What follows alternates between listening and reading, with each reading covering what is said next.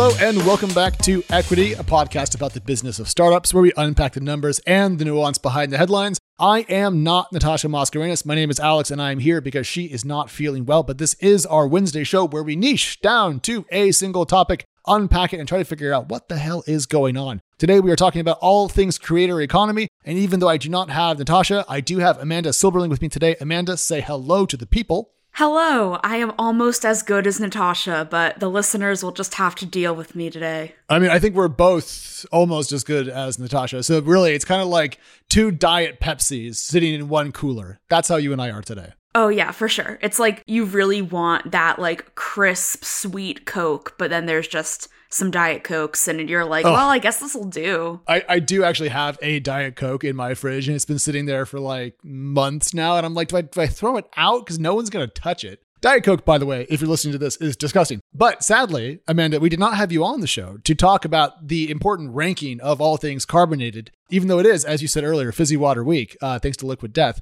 Instead, we had you on because we're talking about creator focused startups, a part of the technology world that you are an expert in. And the overall question that we're going to ask today is how are platforms in the space responding to the new creator landscape? And the gist of this is that it appears that the financial situation is changing and that what was once a very hot sector is now a bit in the doldrums. So, setting the scene, how are creators doing today?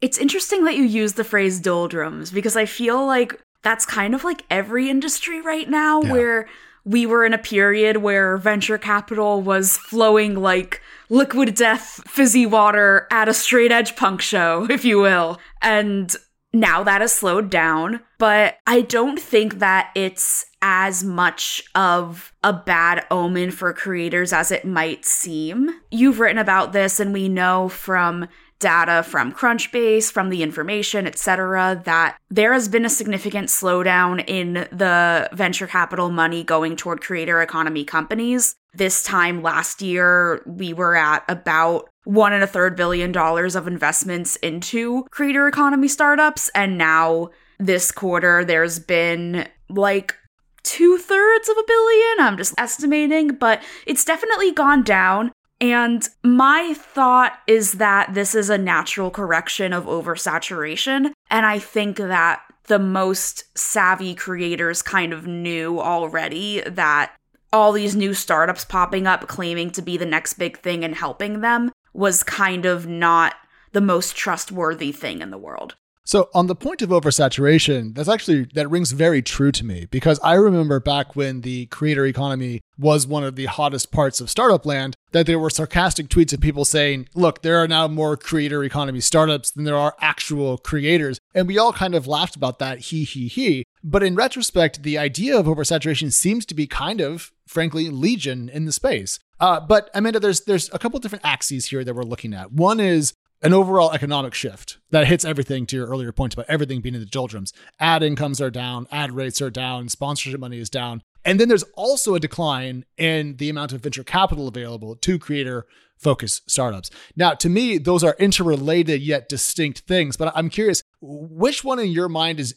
is is more important today when we think about kind of the health of the individual creator? I think that the most important thing to me would be pure consumer spending. In my brain, a healthy creator business would look like you have some ad revenue from YouTube, etc. You have some kind of membership platform like a Patreon. You have some brand deals. Maybe you're selling merch or another product you're going to have all these different revenue streams. And some of that is tied into ad revenue, which we know is posing a big problem to social platforms. Like all the big social platforms in their quarterly revenue calls, they're like, oh, yeah, ad revenue's down because of the war in Ukraine. And that's been a common trend. And also just the fact of like, let's say that you have a monthly payment from your Patreon and maybe some of your patrons are in a different financial situation than they were a year ago, and they have to make the difficult decision that maybe the $10 a month that they're giving to you could be better spent on groceries or whatever. Then that would impact a creator. But I also think that when people are making financial decisions to cut out things, it might not be entertainment that goes first. Interesting. I mean, we've heard a lot about the impact of inflation on people. So there's actually kind of a double part to the macro question of where is the creator economy? One is an economic slowdown impacting certain things like ad incomes. The other being that folks might be squeezed from other directions. And so individual consumer contributions to the creator economy could be falling down that seems to bring startups more closely into this conversation because when I think about creator economy startups that have scaled, obviously Patreon is, you know, at or towards the top. But there were a bunch of other companies that were trying different methods of connecting sponsors to creators and so forth. Are, are, are those companies going to be able to kind of live through this winter period? Or is the falling in venture capital amounts going to actually force them to either consolidate or shut down? That's what I'm trying to kind of figure out because I hope that they make it, frankly, just for the sake of keeping creators eating to a degree. Yeah, I mean, I think part of it is also just how many companies do you need that are connecting sponsors with Instagram influencers? Like, there are so many. Like, I kind of like, yeah. I've joked with like other writers in this space at TechCrunch. It feels like every day I get an email pitching me a startup that just raised funding to connect sponsors with content creators. And like, yeah, like competition fuels the market, blah, blah, blah. But like, do you need like 20 of them? well, I mean, this is actually another thing we've seen out in and around the startup world, I think more generally, which is that there was so much money in so many different markets that we saw more companies founded to chase similar or related or overlapping ideas than we might in a more normal economic time. So perhaps the concept of oversaturation, thinking about how did we get here today, may be just not only too many companies chasing a relatively small TAM, but also too many chasing the same part of that TAM and winding up stepping on each other's toes to a, to a material degree. Because to actually answer your question, how many of those companies do we need to connect sponsors to Instagram influencers? The answer is two, three, maybe. I yeah. don't know, five tops. Like it can't. It, it's not fifty. In some ways, it's like obviously those startups optimize that process of if you are a vegan cookie brand and you want to find vegan influencers, then maybe it's easier to type into one of these programs like, what's your database of like vegan influencers versus like just looking for people on Instagram itself. But like, again, just how many of those do you need? Yeah. I kind of noticed this trend last year where it seemed like there are so many creator economy startups and we know statistically from being people who work adjacent to startups that the majority of startups don't make it. True. So when you're asking independent creators who are going out and taking a risk by starting a creative business as a solo entrepreneur to trust you and your company to operate their business, then I feel like you're you do need to have a bit of a backup plan to make sure that if your company does fold, then what's going to happen, which I know we've mentioned on a past episode of Equity yeah. that something that I ask any creator startup when I talk to them now is if everything goes horrible and you can't run the company anymore, where do you leave creators? Yeah. Yeah. So funding for these companies has gone down. The macroeconomic situation has dried up advertising. Individual consumers are more stressed. It seems to be kind of like a almost like an, an, unfair moment for creators. But we also know people are still out there. They're still building things. And so they still have to pick a platform often to to invest into. And there seems to be kind of two types of these when I think about them. One is the mega platforms, you know, Meta, aka Facebook, had a platform to, for example, make newsletters. And they announced this week that that's going away. Yeah. So there's platform risk there. But if you pick a smaller company, then there's also risk that they might die. It, it feels like if you're a creator, it's a little bit damned if you do, damned if you don't. Because if you go full indie, you spin up a ghost, you sell your own ad deals, you know, you do your own Instagram promos, whatever it is, um, you're taking on a lot more overhead costs. But if you use platforms as a way to make your life easier, to more focus on the content creation part of being a creator, you're taking on platform risk. And so, you know, what's a creator to do these days apart from just maybe pray that the technology they're leaning on doesn't disappear from underneath them but it doesn't seem there's a lot of places you can trust in the market yeah i mean i think even though like patreon has had layoffs I wouldn't say that I'm afraid that Patreon's not going to be a company in like three years. True. True. I mean, now I'm like, oh God, what if that was the case? But companies naturally go through ups and downs, and this is a really challenging time for a lot of companies right now. But then, even I'm interviewing the CEO and Chief Strategy Officer of OnlyFans at Disrupt, and I had a call with them last week where we were just kind of going over some stuff to prepare for our talk. And they told me that they haven't really seen any downturn in the amount of money that consumers are spending on OnlyFans. They're saying that it's only gone up. So I guess, I mean, people are still spending money on creators, maybe a particular kind of creator, but creators nonetheless. I was going to say, let's go ahead and dance around this carefully, but I would presume that certain types of content creation are more durable in economic ups and downs than others. I bet people's patronage of painters might be more uh, macro dependent than other things. And that's probably a reasonable point to think about because we're talking about creators very broadly from poets on Patreon to YouTubers on Google's platforms to other folks on OnlyFans. It's it's a broad mix. I have a hypothesis though about about the moment we're in in the creator world, and it, it's this: even if we hadn't known that we were going to hit this period of macroeconomic uncertainty, even if we didn't know before that ad revenue would fall off a cliff, even if we didn't know before that sponsorship money would dry up, didn't we all kind of think that the level of attention that online creators had during the pandemic had to recede as folks went back outside? So, couldn't we actually have predicted this to, if not this extent, a material degree and perhaps better prepped or it feels like everyone's shocked at a thing that is more extreme than we expected, but could have been anticipated at least somewhat.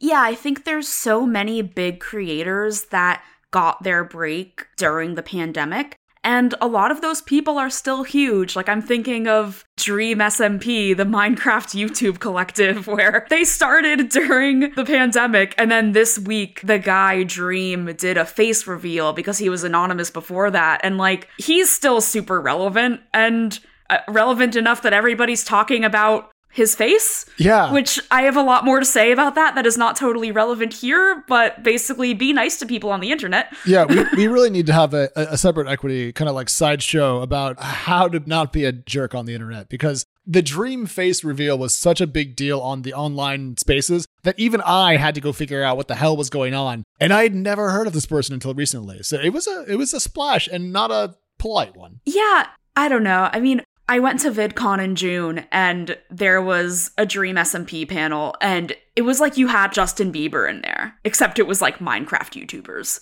But I mean, clearly, like, people are still like super excited about these creators. And I think that maybe just entertainment generally is shifting. I think that we did kind of know that, yeah, maybe people are more prone to pay for digital content when they can't go outside. But I don't know. I still subscribe to a lot of podcasts on Patreon because I want their bonus content and I listen to a lot of podcasts. So to me, that underscores the continuing use case for what we might call the utility rails of the creator economy. Back to your earlier point, Patreon's going nowhere. It's got enough inertia that will always persist in some form because folks like your kind self are out there putting their dollars to work through their conduits. Good. Fair enough here for it. But not every platform has such a clear priority. And sometimes I feel like there's a tension between a technology service and the creators on the platform. I'm thinking about Twitch and the recent changes to its monetization that we saw and the very polite reaction from their community. Um, but when we think about startups that are trying to survive and, and platforms more generally, what are their future priorities? Like, are, are they going to focus more on self sufficiency and survival on their side? Are they going to try to make creators healthier? Like, where do you see the companies themselves pushing next? I always feel most assured by startups that have the model of we only succeed if the creators on our platform succeed. So, businesses like Patreon are like that, for example, where Patreon's revenue comes from if somebody gives me $10, then a certain fraction of that is going back to Patreon. So, Patreon has an incentive for people to give me money because then I give them money and I only give them money if I'm getting money. So I think that when there is an alignment in mission between the creators that use the platform and the platform itself, then I think those companies tend to be more successful because it's a powerful thing to have an aligned goal. I, am giggling because what you've just done there is describe in a particular context, the idea of aligned incentives, which is actually a, a, concept that venture capitalists have, have talked my ear off about for like 700 years. And so here you are kind of just mapping out how important it is in this context. And I'm like, yes, Amanda, uh, I didn't know you were heading the VC route. Oh man, I'm gonna be the next TC to VC person. Oh god. Just kidding. Oh. I don't see that happening. Yeah. I studied poetry. I studied philosophy. Uh, also, I don't want to go be a VC. I that's, can you imagine doing more meetings? Like I know. I already do so many oh, meetings. Oh, pass. I I like to post about Elon Musk. Yesterday I wrote a long diatribe about fizzy water. Oh yeah. No VC got to do that. Ha!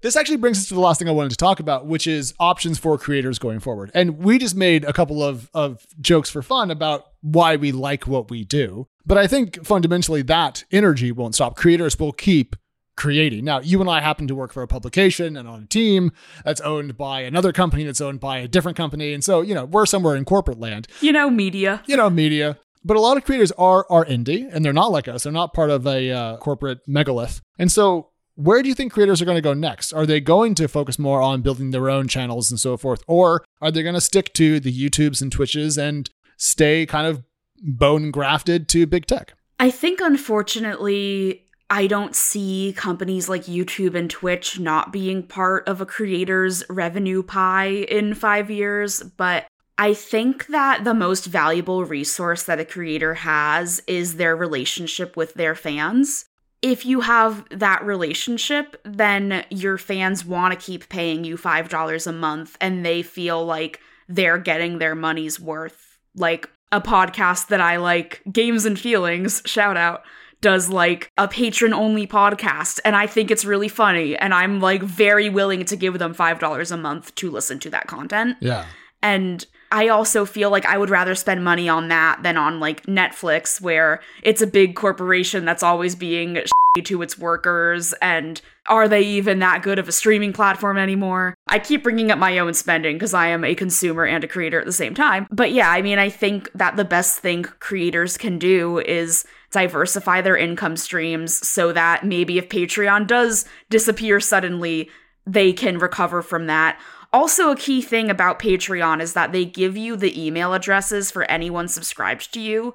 So, like, if Patreon did go kapoof, you could still contact all of your people. Whereas if Twitter went kapoof, then I don't like people don't know where to find me. Oh no, if Twitter dies, now that Elon is apparently going to buy it, um, I don't have a career. So let's hope Twitter stays around. But what's interesting about your your bit of commentary there is that it sounds like something we could have said in January of this year or last June. And people have been saying this for years, and it's still true. For sure, but it's disappointing that and I don't mean this about what you said, but about the market more generally, that the only advice to give out is spread your eggs wide. Try to have many baskets, you, the individual creator, which means that they have to do six jobs at once. And um, hope that it all kind of shakes yeah. out in your favor once the economy recovers. Uh, you, you would almost hope that after all the money that went into this space, the billions that we talked about at the top of the show, that we would have somehow made it further towards a more sustainable creator life. But we're still talking about celebrity Minecraft panels at VidCon versus lots of folks in many niches that are more, frankly, small, finding their own way forward. It's, it still seems as shaky as it was this is also why I'm not going to pursue a career in venture capital because um, here's a secret I don't think that venture capital is often the best solution to problems like this. I think that's that's pretty right. And uh, just guessing your reasoning behind that is, is is it just because creator economy startups will have more linear growth perhaps and also because they need to take care of their creators to maintain relevancy they can't extract as much value and ergo aren't as venture backable as businesses themselves? I feel like it seemed like a lot of the companies that were getting funding in that big boom, it sort of felt like we're just going to capitalize on Charli D'Amelio is super famous now and she's just a random 18 year old from Connecticut. Or like, I feel like people are just looking at, wow, Charli D'Amelio is making $18 million a year and not like, okay, well, what about um, my friend who makes a couple thousand dollars a month on Instagram, but then also is like in grad school and is kind of using creator stuff to help pay her rent while she's in school, but it's not like making her crazy rich. Yeah. And those are the creators I'm more interested in, which I guess the economic word is like the long tail of creators, where there's not really, like, I feel like I'm doing like VC talking points, but something that is a big concern in the creator economy right now is that there's not so much of a creator middle class, so to speak. But I also don't think that's totally true. Like, if you can pay your rent by doing sponsored content on Instagram, like, that's awesome. And there are a lot of people that are doing that. But I think that there's just not a lot of people that their entire income is from that. And I also think that even creators that are making a huge amount of money have the anxiety of what if this all goes away tomorrow. But then again, I cannot say that is something that I do not feel as somebody working in media. Yeah. I think just to wrap up, uh, the, the idea of having X number of true fans is something that we've talked about in various forms for the last, I don't know, it feels like a thousand years. And I still think that's not incorrect, but it hasn't proven true for that many people or as many as I might have hoped. And so it seems that after all the money that went into the creator economy, the COVID moment, we've come out the other side with kind of the same problems, kind of the same risks, and perhaps a slightly larger creator set, but not not one that's so broadened that it feels like we move towards a more arts-based society. And uh, it's kind of a bummer. But you know what? The economy is bad, as you said. Everyone's suffering, and that is your good news from the equity team for this fine Wednesday morning. You're welcome. yeah. Um, subscribe to your favorite creator on whatever platform they are monetizing on. No matter what type of creation it may be. Um, and uh, Natasha will be back. And also, don't forget, everybody, Equity is going to disrupt. We are going to be on the TechCrunch Plus stage on day one, where we kick off the whole event. I will introduce us, and then I will sit down and then Woo! talk. Um, it's going to be an absolute scream. So we will see you there. That is later this month in San Francisco. Yes, we are going back to the Bay. We'll see everyone there. And Amanda, thank you as always for jumping on to talk the creator economy stuff. And everyone, we're back Friday morning. See you then. Equity Wednesdays are hosted by myself, TechCrunch senior reporter Natasha Mascarenhas. We're produced by Theresa Loconsolo with editing by Kel Keller. Bryce Durbin is our illustrator, Alyssa Stringer leads audience development, and Henry Pickavet manages TechCrunch audio products. Thank you so much for listening, and we'll be back next week.